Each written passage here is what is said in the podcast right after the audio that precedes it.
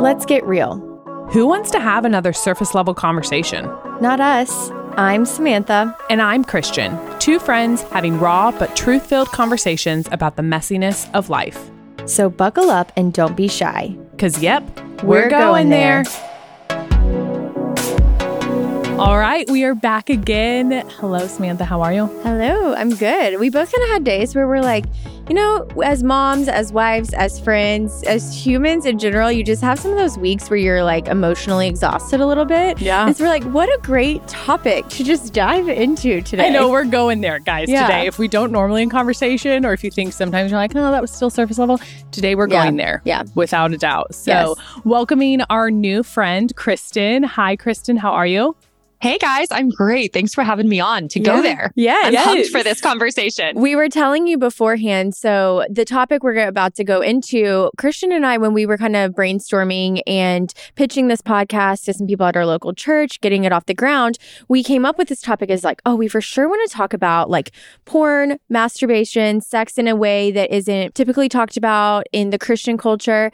But it was funny, like, as we started recording episodes, it's like, oh, yeah, yeah, we'll get to that. And we always said, like, we need to bring someone else into that that is just a lot more knowledgeable, that has more confidence talking about it. So I'm actually thankful that we're talking about it when we are now because we're almost two years in. And I definitely have been more confident and feel more bold in what we believe and want to say. And so I'm excited we have you to kind of help us with the conversation. But I'm also thankful that Christian and I are a little bit more secure in our going there, I yes, guess. we're Mm. excited to come into this conversation a part of our Love Actually series. So, kind of taking all of the parts of what love stories may look like or what you assume of love and kind of breaking those down into things that maybe actually make love more complicated or love differently or just love not as easy or straightforward as it may seem. So, Kristen, you have a ministry called Girl Defined. Tell us a bit about that, but also tell us about you, your family, all the things.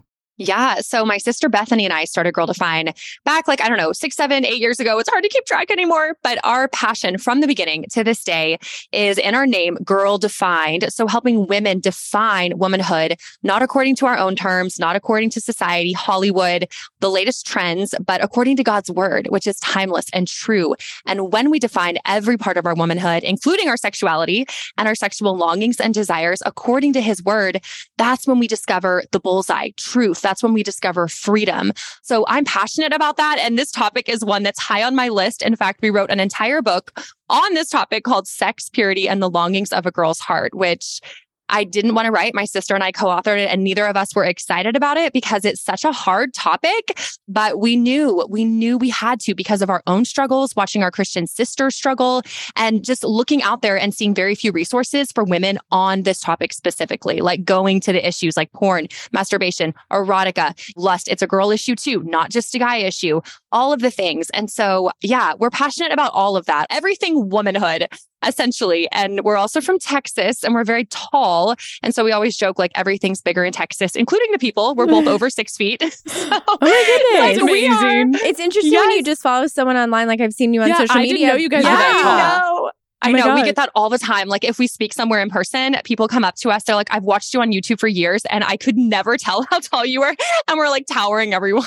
So That's funny. we're like, yes, yes, hilarious. you can't tell on the screen, but yeah, we just have a blast doing it together as sisters. We're both moms. In fact, my husband and I just recently adopted two boys from the country of Ukraine. So I'm a newly adoptive mom, but have been married for almost 12 years. So it's been a fun adjustment to go from like marriage and then like instant family of four. They're older too. So it's just been exciting. God is good.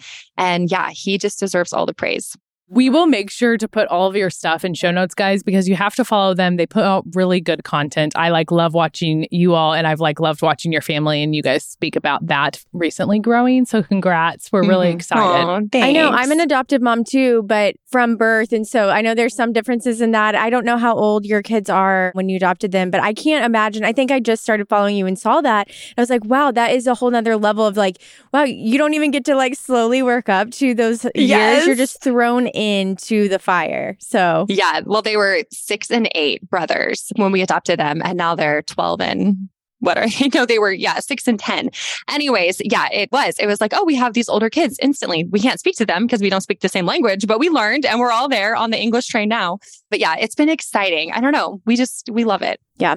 That's One really more thing awesome. I thought was interesting when you were explaining about Girl Defined starting is that you said you guys had this vision for this ministry or for Girl Defined in general about six to eight years ago. And me thinking back how much sexuality in our culture and how we identify sexually, gender, all the things like if that was already on your heart back then, how much more so that is just important now in our culture. And it's just interesting to think that you guys started that so long ago when it was already probably this messy conversation. Obviously, it always has been and it always will be. But right now, more than ever, it feels like what you guys are talking about and how you're laying it out is so important. And so that's just cool to see the way that God's like used you guys. And there's no better time than now because it's really Mhm. needed. hmm Well, you've already started off the conversation a tiny bit for us, but start us there. Like, why do you think? I mean, you even admitted you're like, Bethany and I didn't really even want to write this book, Yes. but we felt like we should. why do you think that in Christian communities specifically, but even just in women in general, why do we not talk more about issues of porn, masturbation, sexual sin, all of that with women? Yeah, you know, when we set out to write our book, the book we didn't want to write, but we knew we had to, and now we're glad we did, we actually surveyed over 400 women just from our community. And we said, this is anonymous. We will not use your name, but we had like six or eight pretty deep questions about sexuality and sexual struggles and questions, things that you wish you could ask, but you feel too embarrassed or too ashamed to ask. And it was honestly mind blowing. The things that these hundreds of women from all ages, from teens to 20s, 30s, some married, some single, the questions that they were asking and the struggles that they were facing were things that so many things that so many women face, but they feel like they're the only ones. And that's what we were seeing over and over in this survey was that women were saying, I have questions about this part of sex, or I'm struggling with porn, but I've never told anyone, or, you know, is erotica really that bad or whatever it is? But it was always, I've never told anyone. I feel like I'm the only one struggling with this and I'm too ashamed to talk to anyone about it. And just from my own personal story, for years when I was younger, I struggled with masturbation. And I have a whole chapter on that in the book, but it was something I for sure thought I was the only woman. I thought I was weird. I thought I was like super unique in a weird kind of way, that there were no other women out there who struggled with this. And so, because of that, that lie, I never told anyone for years. And I struggled and wrestled. I was filled with so much shame and I didn't know what to do. And it was a burden that I carried. And as I've talked to so many, hundreds and hundreds of women, I see the same pattern on repeat. And I think the problem, and the church is getting so much better about this, but I think the problem for a long time was that sexual issues, conversations about sex or porn, anything like that was a man's topic. In the sense that if you looked at a church and you saw what types of groups, freedom groups, Bible studies around this topic, they were almost always geared toward men. And if you looked at the resources out there, there weren't very many resources for women. And so I think we just kind of bought into this lie that men are somehow more of a sexual being than we are. They're the ones with the questions and the struggles, not us. You know, we're not supposed to be visual. We're not supposed to be all these things. I'm a woman, but then here I am. I'm struggling. And so rather than speaking up, we would keep it to ourselves, struggle in silence, and just try to get through it on an island rather than linking arms together. And so I think that's one of the hugest problems. And that was part of the motivation for why we wrote the book, because we wanted to get it out there that you're not the only one. We are sexual beings. God created us as sexual beings. And there are beautiful aspects of that. There are sin bent aspects of that. Let's talk about it. Oh my gosh, right oh there. There's so many things as you were talking earlier, and even just before you just now said it, I was thinking about how you were saying like people think that men are the one that struggle or that, you know, are visual. And I'm I was sitting here thinking, like, yes, I mean, if God created sex for man and woman, like it would be natural that it would be okay for a woman to like and enjoy sex too. Mm-hmm. But there's just been this ongoing narrative that that is for a man to enjoy and for us to kind of endure or just to like get to the end of child, whatever it's supposed to be, you know? And so I think it's interesting in our culture now where sexuality is more accepted and it's actually encouraged to talk about and explore and to navigate. But in the Christian world, I think it's still a little taboo of like, okay, wait, I can like sex. Okay, wait, I'm supposed to like and enjoy sex, but how do I hold that with what the world is telling me I should be doing to enjoy sex? So whether that is porn or whether that is viewing sex in just like weird ways, I don't know. Do you see what I'm saying? Like, will you speak to that? Like, how do we start exploring a little bit more of our, okay, I can enjoy sex. I want to enjoy this within a marriage with my spouse, but how can I do that in a way that's still honoring to God? Yes. I think the problem is that we do not have a biblical worldview when it comes to sex. We are being discipled every single day by the world's view on sex, whether we realize it or not. And you just name some things like the world says, yes, porn is great. It will enhance your relationship. Erotica, yeah, it's what women read for fun and pleasure. Go for it. There's nothing wrong with that. Who's it going to hurt? It's just you by yourself. You know, masturbation, yes, explore your body. There's no limits to what you can do, to what you can be sexually. There's limitless options with the internet. I mean, just horrible stuff, as y'all know. And the world's saying, yes, go there. It's great. So the world has a very loud voice. And that's the thing is that the world is not quiet about this, right? The world is shouting from the mountaintops its perspective on sex and sexual pleasure, all of these things. But then the church and Christians are often quiet. And so without realizing it, we are being discipled. We're forming a worldview, but it's not one that's rooted in God's word. And then the enemy is so crafty because as this is happening, we're also as believers almost made to feel ashamed of our sexuality. So like the world saying it's awesome and pursue it in these ways, but then I'm almost feeling like as a Christian, I'm kind of ashamed ashamed or I'm kind of embarrassed. Like it's not really something I can talk about in church. It's kind of dirty. Like, ooh, that dirty word, sex, you know? And we're like, whoa, whoa, whoa, wait a minute. How did things get so backwards? When we open up God's word, we see that he is the author and designer of sex, that it is his good gift that he gave to humanity. We see him blessing marriages with this incredible gift of sexual intimacy with purpose and intentionality to be enjoyed. He gave us the entire book of Song of Solomon. I mean, as an example of like, whoa, okay, that's very erotic, but beautiful within the context of marriage. And so one of my passions is just to help women kind of reframe their perspective of their own sexuality to say, actually, sex is a good and beautiful thing. God created it. He's the designer. So he's the definer and then being intentional to go to his word to study a book like Sex Purity and the Longings of a Girl's Heart. Now, there are so many resources that I would recommend on this topic. Praise God. There's just more and more stuff coming out, but to make sure that we are being discipled by God's word. And then through that lens, I think we'll have the right perspective to understand it. Mm-hmm.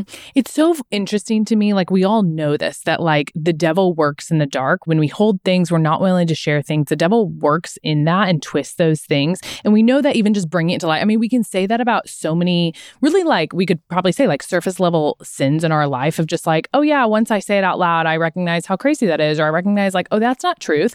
But for some reason, again, that shame even rids itself in sex. Like, I mean, even with close friends, it's almost like, you know, if I was gonna check in, like, hey, how are you and your husband doing? Or like if sex was to come up, it's like, oh, oh, oh. And it's like, no, that's not crazy. Like we can talk about that and we can have a conversation around it. And it's just interesting how that even rids itself in like this topic. Mm-hmm. It's so interesting. And it's weird how, too, already at the end, if we can like put a note in this, there's a few like random questions I would love to ask you, like this or this. Just truly in the last week, I've heard in my like small group community or just like group of girls that I'd love to fire off to you. But that brings up a good point in my mind is that I think with this, we're okay with talking about it now. We're like, we know all these things. It's okay to start uh, tiptoeing around. But I think we want this now perfect rule book for it. Like, tell me what I can do. Tell me what I can't. Tell me exactly what's to like make me have the best sex life ever or lead me down the best path. And so it is kind of tricky because, again, we're constantly being shown these things by the world, but it's also gray in what is, I don't know. I think it can just still be gray and like, well, I don't know. Like, there's so many feelings involved and emotions and then the physical side of things and it just feels murky in that way. So it's not I guess surprising to me that it would be challenging to have these conversations even after we've kind of moved past some of the like okay, we know what's right and wrong, but it's still gray in that. So, mm-hmm. I don't know. Yeah, so Kristen talk to us about that like what is the purpose as women of our sexuality? What does the Bible speak to about that and like how should we then as Christian women take on that purpose and like live that out within our marriages? Yeah, just a light and fluffy question. Let yeah, me just, just take that yeah, yeah. Not deep at all. Yeah. what is the purpose of our sexuality? Right. I mean, so we have a whole book on that. No. So yeah, it's amazing when you really start to dig into it because you recognize, okay, God created us as sexual beings from the beginning of time.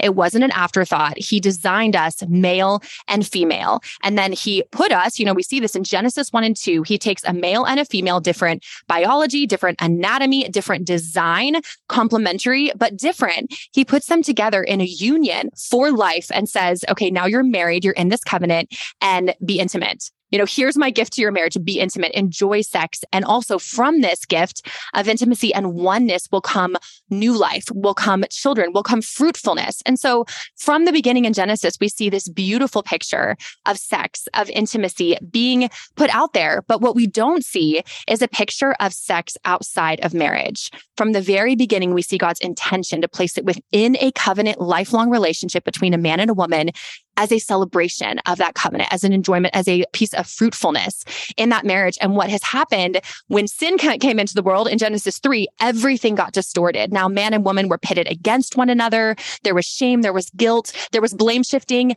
and that also impacted their sexuality and their sexual desires. And so now, rather than enjoying that celebration just with one another, there's now temptation. There is now sin. There's now deception. There's now sexual longings that are warped by sin, that are not in line with God's beautiful plan. And so I think as women, it's important that we recognize God made me a sexual being. From the time I was born, like I am a woman, I am a female, I am a sexual being and what is God's purpose in that? To point back to Him, to point back to the fact that He is the creator, that He is the designer. But this gift of sexual passion, of sexual enjoyment, there is no right context where I can enjoy that freely outside of the covenant of marriage. But we live in a time and our own sinful hearts will tell us, like, it's okay, live a little, have some fun. It's not really that big of a deal. Just explore your sexuality, enjoy it with whoever. It's not really going to hurt anyone. There are no consequences. And so what we see now is a generation of people who are so confused, Christians who don't understand God's original intention for our sexual longings and desires, the right way to embrace that. And so we're going about it all backwards, right? So often we date because of sexual attraction only, not because of the heart of the person. So we marry on that and then we get married and it's like, it's just kind of spirals out of control. And so making sure we're going to God's word and saying, God, what do you say about my sexual design, my sexual longings? And then bringing up the topic of like a single woman, right? She's like single single 20s, 30s and going, okay, well, how does this apply to me? Like I'm sexual, but I'm single. And the really cool thing about the book my sister and I wrote is that when we wrote it, she was single and she was unmarried and I was married at the time, still am. But it was just this awesome combination of like this perspective of how you can embrace your sexuality in singleness and in marriage. And it's going to look different, right? Because God draws some pretty distinct lines in scripture for single women and their sexuality and married women and their sexuality. And so even seeing those lines and not viewing them as like barriers and boundaries to keep us from pleasure, but rather boundaries to help us enjoy pleasure to the utmost degree within the right context. So it's so important whether single or married, we see God's design, we see it biblically, and then we can embrace it rightly in each season. Yeah. And even what you're mentioning there, like flourishing when the law is demonstrated in our lives and is actually like lived out, then there's freedom in that design. That God's God said, Hey, I'm going to create these laws because that is, I know this is going to be the best for you. Like I want you to flourish. I want you to grow. I want you to be fruitful in all these ways. Obviously, like fruitful with children, but fruitful as a person and mentally and emotionally and physically. And I have the best design. So follow my design. And we as humans are so quick to say, oh no, the law, that feels constrained. That feels, I mean, in the world for sure speaks that to us. Oh no, like don't follow the law. That's just telling you how you have to live. And it's like, no, he literally created that for our design and for our good but we so quickly twist that. Yes, you think of Eve in the garden, right? Like God gave them everything and said, here's this garden. It's beautiful. It's amazing. It's for your good, for your flourishing. It's perfect. There's just one rule. Don't eat of this tree, right?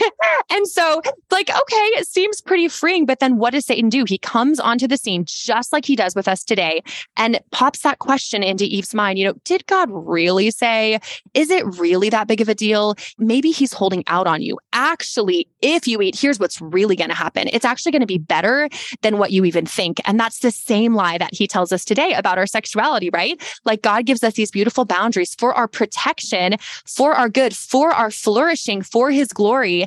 And then here comes temptation. Here comes Satan speaking those same lies that he spoke to Eve. You know, did God really say lusting after another man when you're married is really that big of a deal? I mean, you're not really doing anything with it. It's just in your mind. You know, did God really say, you know, looking at porn is bad? Like, I mean, come on, it's just you and your computer. Like, no one's ever going to see same exact lies. And we take that bait in the same way, thinking that somehow we're going to find some sort of freedom on the other side of it. But what we always find time and time again, because sin has no other outcome except to lead us down a path of more sin, of slow destruction, slow decay, buying into those lies. And we find ourselves more trapped rather than more free. Kind of going into some specific questions, if you don't mind. Some of these might get a little, I don't know, spicy. I've just been thinking of them as you were talking. So, say I'm a girl, I'm listening to this, and maybe I'm single, maybe I'm married, and I masturbate and don't have a problem with that, and don't maybe have never had anyone tell me that there could be a problem with that. Could you talk to that person and just give your opinion and thoughts on that? Yeah. Ooh, another really hot button topic. And I know there are different Christian leaders who will have differing opinions on this. And so, just for me, after studying it, this is kind of how I came to my own conclusion from God's word and just taking a step back and trying to evaluate sexual pleasure as a whole and God's purpose and intent for it. So, my story of struggling with masturbation for years and feeling guilty and shameful in it, and then eventually finally realizing that like you mentioned earlier, truth and freedom come from bringing things into the light. Sin thrives in darkness. And so it wasn't until I confessed my sin openly. And at the time, I was still a teen living in my parents' home. So I told them about it. And it was like the scariest conversation I've ever had. Anyone listening who is struggling with a sexual sin that you've never told anyone, I get that fear, that feeling of like, I cannot even speak these words out loud. Like I was terrified to go and tell my parents and just say, Hey, I'm struggling with this. Can you pray for me? Can you hold me accountable? Like it was terrifying, but God just kept pressing it on my heart. Like, you need to bring this into the light. You need to bring this into the light. And so once I did, though, yes, it was really hard and I was terrified, but I did it. God gave me the strength to talk to them. And afterwards, you know, it wasn't like instant freedom, it's a journey, but that was the turning point for me of going, living with this struggle, living with this burden in the darkness too. It's in the light. I have support, I have prayer, I have accountability, and it began a journey toward freedom for me, which eventually ended in complete freedom. God freeing me from that habitual sin that I was stuck in. And so I will just say, bring your struggles into the light. That's a side note. But speaking to masturbation specifically, and this is what we really unpack in the book is that when we look at this whole area of sexual pleasure, what we see in scripture is that God gave sexual pleasure for the enjoyment of a husband and wife together. Sex is a together thing. It's not a solo act. And I think the reason for that is that when you are together pursuing sexual pleasure, it's harder to be selfish. Yes, you can be very selfish in sex in marriage, but it's harder if you're thinking about how can I give this other person pleasure and enjoyment? How can I serve them? How can I meet their needs? Needs, which I think is the heart God wants us to have in marriage, in our sexual relationship with our spouse, is this heart of giving, of loving, of serving, of it causing our relationship to flourish. So, all of these things that we see that are so beautiful about sexual intimacy, when we take an act like masturbation, which is also known as kind of like solo sex, it's just pleasure by yourself for your own self's sake. There's no serving, there's no giving, there's no pouring yourself out for the good of another. It's quite frankly just kind of a selfish selfish pursuit, I believe, of sexual pleasure, of saying, I want this, I feel this, I have these urges, so I'm just going to go for it. And also, for me, this is so true. And as I've talked to women, rarely are you able to masturbate without having sexual thoughts. So, like sexual, lustful thoughts, fantasies in your mind, or something that you're watching that's sexually promiscuous, that is not honoring that covenant of marriage. Rarely can you masturbate without having some sort of stimulation, right? Some sort of image. And so, there's that whole piece of it too. If God is calling us to flee sexual immorality, flee temptation, to pursue purity in our hearts and our minds, to enjoy intimacy within marriage for the good of the other, for that celebration of covenant, then it's hard for me to see how the act of masturbation by itself can really meet those qualifications for authentic intimacy. I'm so like intrigued because I think it's like, at least in my mind, I think masturbation, yes, I can easily say, like, yes, that's a selfish way to fulfill a sexual desire. And I think it's so interesting, though, how quick we are to, in even Christian communities, complain about wanting to please your husband while not wanting any enjoyment back, and how quick we are to be really selfish in how we're thinking about it in the confines of marriage, too. That we, you know, bash our husbands of like, ugh, again, okay, I guess I'll do this to please you. And I'm like, gosh, women, let's be quick to like not do that because we're actually doing the exact same we're then falling into that of like, yeah, it can but just be a selfish thing, whatever, I'll do it because that's what he wants. I'm like, let's be people to not do that because that can be a really messy thing when we're not thinking of it as like, no, this is something that's supposed to be enjoyed together, like both of us. And I'm like, shoot, that's convicting. Yeah, and that's where open communication. So many marriages, there is a lot of struggle in the sexual department of the marriage, and there's just not a lot of conversation. So, one of the things I encourage women to do, you know, yes, biologically, it does seem like men can be aroused quicker or experience pleasure faster, you know, than women. It's a little bit of a longer on ramp for us sometimes. And so, I think women are just kind of like, okay, I'm tired. I don't care. Like, he wants it, whatever. And we do lose this perspective of this celebration of covenant, this beautiful beautiful, intimate act exclusively designed for marriage and something that we can embrace, but it's going to take some effort sometimes. And I think couples, I know for my husband and I, we continue to grow in this area and our growth comes with conversation. If there isn't conversation, there's going to be very little growth because we're each going to be struggling separately. We're each going to be building small resentment or bitterness or just like whatever mindset. And it's not helpful. And we're missing out on the beauty and the celebration that that sexual act is meant to be. Mm-hmm. And that conversation takes humility and transparency. Mm-hmm. So that's hard. Okay, another you're, you're spicier. I'm just thinking of all these things and I'm like, if I was listening to this podcast, I would want the people to ask. Okay, so erotica. Will you talk about this for a little bit? Because I have, like, I'm talking about in the book world. So I'm a huge fiction book reader, and Minute Book Club had it last night. Like, it's mostly Christian girls. And twice now I have like been recommended a book or stumbled upon a book I saw on Goodreads that I like didn't realize that you would think I would have learned after the first time. Like get into it and I'm like, oh my gosh, like I was telling was I telling you, Christian, or a different friend a few weeks ago, I was reading this scene in this book and I was like shocked. My brain could not fathom. And so it led me into this conversation with a couple of other people who I really admired their faith, really respect them. And it was kind of this argument of like, well, is that the same as porn? Because that's just like I'm picturing my own image in my head and I'm reading it on a page and uh, they were kind of arguing and i don't really know where i land i guess is more that like well it's different than porn because you're not watching it. But as i started to stew on that i guess i do know where i'm landing. I'm like it's still you're visualizing these things and i'm sitting wherever reading this i don't know where my husband is. Like this isn't it kind of goes back to the masturbation thing in a way. Like even if i'm not masturbating from reading a book it's creating these images. So, what are your thoughts on this? I mean, it's so relevant right now with all the Colleen Hoover and all the YA fiction. Yes, yes. Well, I think Fifty Shades of Grey really pushed this topic to the forefront of the conversation, which I'm not thankful for that book or that movie at all, but I'm thankful that the conversation is happening more and more because Christian women are soaking this stuff up, you know, reading these books, watching these movies, and then going, okay, uh, like, is this okay? I don't know. But I have heard it put that erotic novels are really porn on paper. And I think you're spot on with what you're saying because when we're reading it as women, and there's a reason that there is a target audience for erotica, it is the number one seller, the number one genre for women selling today is erotica. And that tells us something. You know, what does that tell us? That women are hungry for this. They're hungry for this sort of material. Why?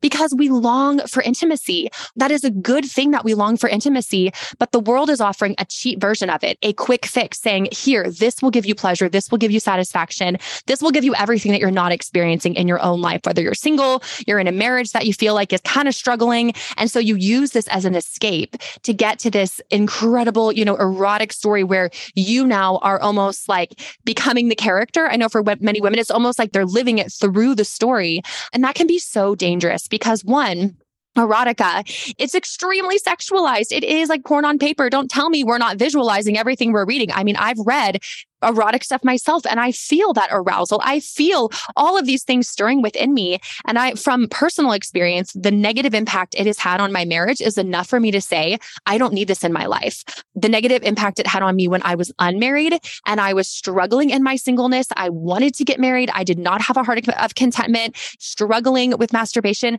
Erotica was not helping me. Even Christian romance novels that would get a little too detailed in some of the intimate scenes, they weren't helpful for my heart hard. And that's something I think as women, we need to get honest about. And we need to ask ourselves, you know, in my singleness, where sex is not a part of my season of life, there's no way for me to pursue it right now in a God honoring way. That's for marriage.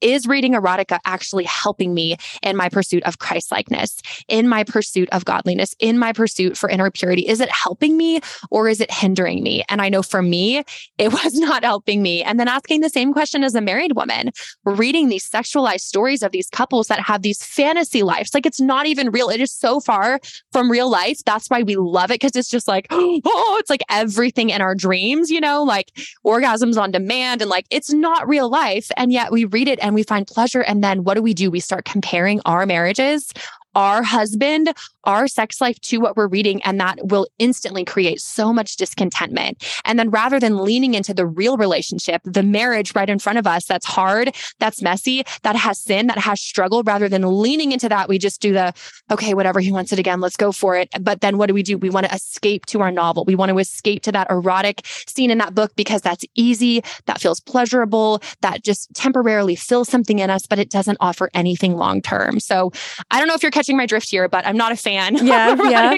No, I, I want to jump in and ask a yeah. question then. So, like, I know what this are, is sparking all the t- all the questions. What is? Do you and your husband have really strict boundaries of movies and entertainment you will watch because of those things? Or like, what do you do? So you're watching a movie. Do you read the reviews prior? Do you look at the ratings prior? Or what happens if you're watching a movie that that like a sex scene comes up? Talk to us about that.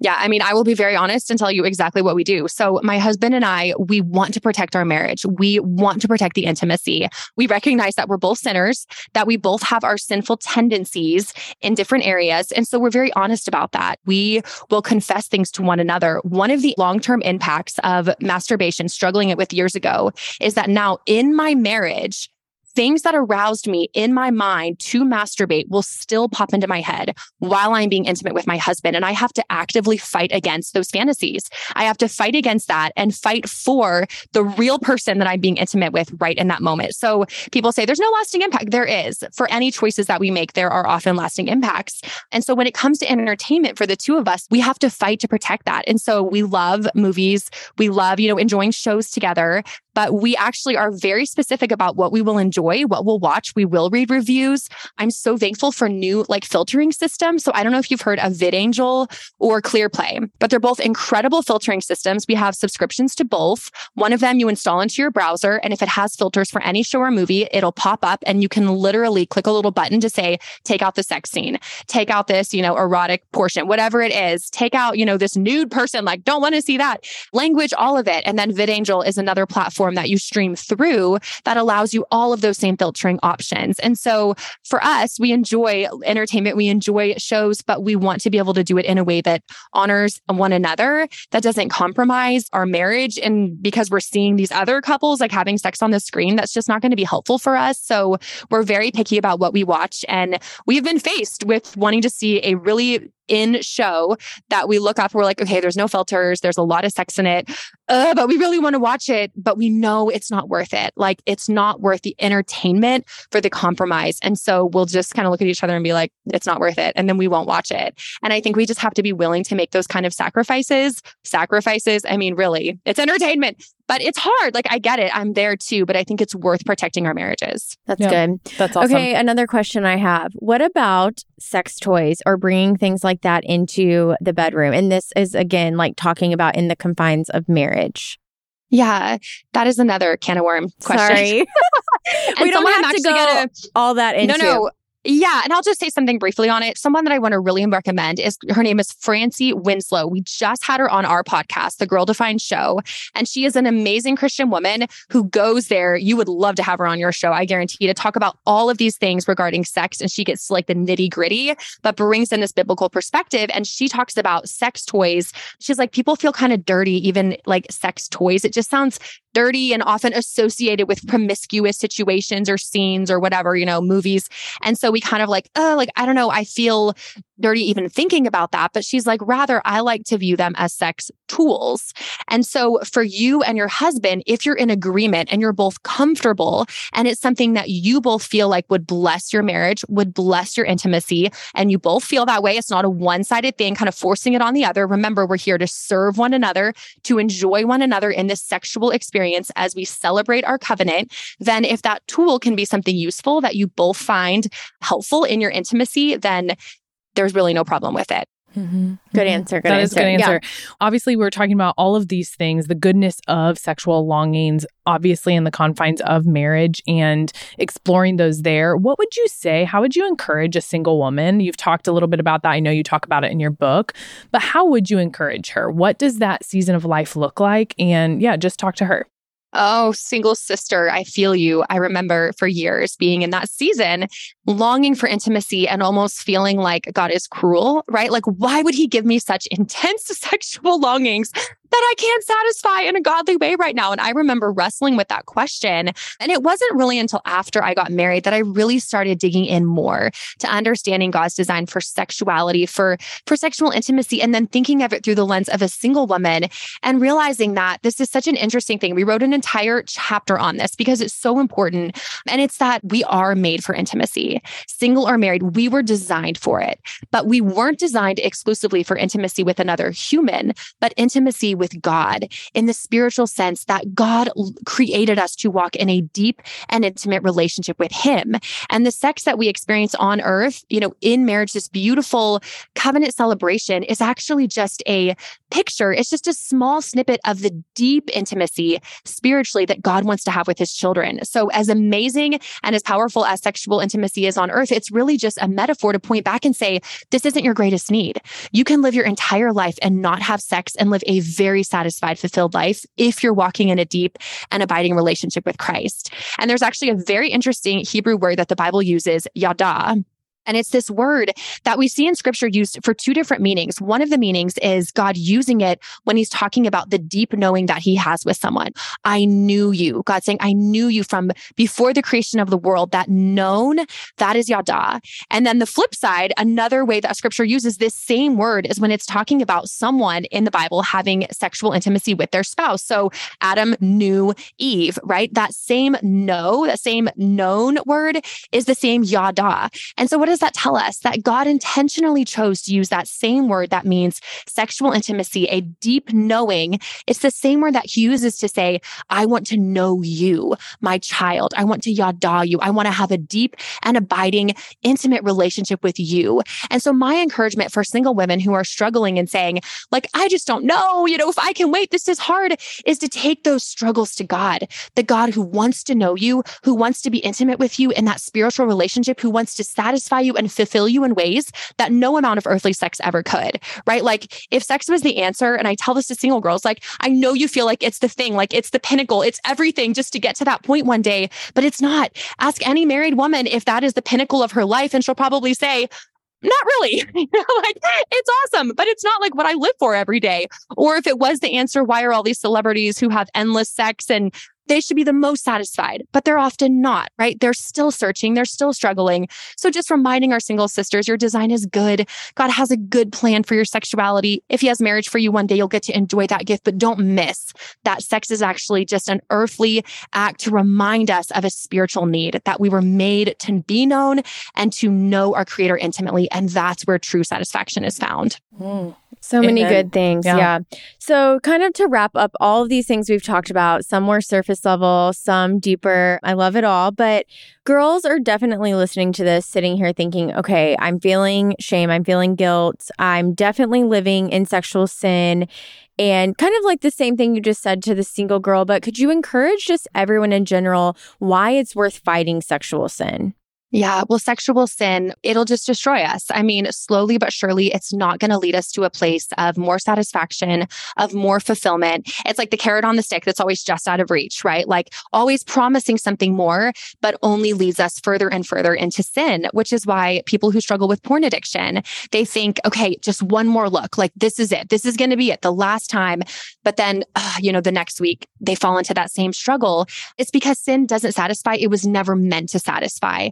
And so if we buy into the lie that, you know, just one more time or just one more look or just one more act, whatever it is that it's going to be the last, that's a lie from the enemy that we need to reject. And we need to say, no, that's not true. Sin always wants more. It always wants to take me further than I intended to go because Satan's job is to destroy us. Like that's what he's out for, like to kill, steal, and destroy. And he wants to warp God's design in us. He wants to warp and confuse us about our sexuality because it's a reflection of our creator, of our maker, and our gender and our design. And so he is after, you know, warping all of that. And so we are in a battle, a raging battle, I think more so than we even realize. And it is worth it to fight sin because freedom is found on the other side. And this temporary fix that we think we're going to find embracing this sinful sexual act, it is so short lived. It is so small compared to the lasting pleasure that Christ offers as we walk in the freedom that he provides that might appear to be restrictive at first because it's, you know, like, can't do that and I can't do that.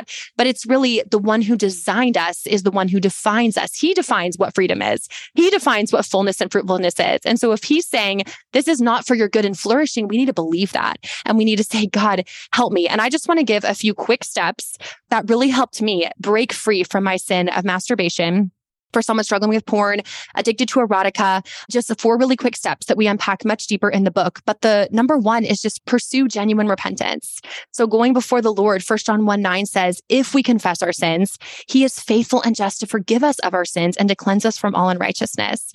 So it begins with that confession saying, God, I've sinned against you, a holy God. I've not walked in your design. Forgive me. You know, help me to honor you in this area of my life. And then number two is to bring secret sins in the light. We've talked about how so far, you know, in this conversation that sin thrives in darkness. And Proverbs even talks about that, that whoever conceals their sin, they're not going to prosper. But he who confesses and forsakes them, the proverb says, will obtain mercy. What an incredible picture that God is saying, I know it's scary. Like, yes, you're in the dark, you feel alone, shameful, but bring it into the light. Galatians 6 talks about bearing one another's burdens, bring it to a, a sister, um, you know, a friend, someone in your church, a godly woman where you can just say, I've never shared this with anyone, but I need to bring this into the light and then watch as God floods you with mercy. I'm telling you, it will happen. It happened in my life and God's word will ring true for you too. And then the third thing is to seek ongoing discipleship from a godly woman. Sometimes, you know, we can take that step of confession and then it's like, oh, I fell back into my sin. And I think it's because we try to battle it alone. We don't lean into what Galatians talks about. We don't allow other people to bear our burdens. We confess and then we kind of retreat. But we see in scripture, we're not meant to walk this Christian life alone. So seek a godly woman and say, I'm wrestling with this. You know, thank you for letting me confess it to you. Could you walk with me in accountability? Could you walk with me in maybe digging into God's word to understand more about my design for sexuality, embracing it in a right way? And then the last thing, which I think is so important, is the fourth thing is to make radical changes. You know, so often we're struggling with certain sins, but we're living our life as if there's no battle raging. We are fueling the fire rather than doing everything we can to try to put the fire out. So, for example, we're watching shows with sex scenes and we're going, why do I have these thoughts at night when I'm falling asleep? Well, you know, what are you looking at on social media? What are you watching? What are you taking in? What kind of books, magazines? Like, take inventory, be serious about it, and just ask yourself, like, in this season of my life, for what God has called me to, is this thing I'm engaging in, is it helping me or hindering me? In my pursuit of holiness, in my pursuit of wholeness sexually. And if any of you find things that you're like, this is not good, get rid of it. It's okay. Make that radical change. You will be so much better off on the other end. So, again, we unpack all four of those things in much more depth in the book, but I hope those four tips can just be helpful for someone to like, okay, how do I take the next step? Where can everyone find your book? Is it on Amazon? Is there a website? Yeah. Yeah. It's on Amazon. It's pretty much everywhere books are sold. So, Sex, Purity, and the Longings of a Girl's Heart is the title. And it's on our website, girldefined.com. We have YouTube videos that we've made going through some of the stuff in the book, our podcast, The Girl Defined Show. We address some of these topics pretty regularly. So, you know, I think you can even get it free from your library. There's an audiobook you can get for free on Libby. So, I just encourage women, I'm like, I don't care if you buy it, borrow it, or get it free, just read it because awesome. we need this. well, I encourage everyone too to go follow you guys because I just think it's such a needed voice in a space that a lot of people are not bold enough to, especially in the Christian culture, again, community. It's like you guys have really just been bold about some of the topics and the people you've had on your podcast, even just from following you for the past month or so. I've been like really encouraged about how bold you guys are on speaking about gender, sexuality, all the things, anything you could be questioning, like some of those Spitfire questions I was asking. I'm sure you guys have an episode episode on like anything you could imagine. So Mhm, also go mhm. follow. Yeah. Yeah, and I love that this conversation ended again with the truth of God's character. I love, I mean, we love to talk about that here, and that's exactly what we wanted to do with this mini series too. Is really go back to how is love and how is intimacy and how is our sexuality all defined by God because He is our creator. He is the one who is pushing for our flourishing, who's created a plan for our flourishing, and so I just love that. And even if we were just people who quickly ask, like, is this helping or hindering my relationship with Jesus? That would be like world changing and life changing. So thank you so much, Kristen, for Yes, your time today. we you appreciate have so it. much wisdom, and we're really excited to chat with you. Oh, thanks guys for having me on. It was my pleasure. I love this conversation. Hey, thanks for going there with us. If you loved what you heard, don't forget to follow along with us at Going There, the podcast. And it also means so much to us if you subscribe to our podcast and shared it with a friend. Talk to you soon.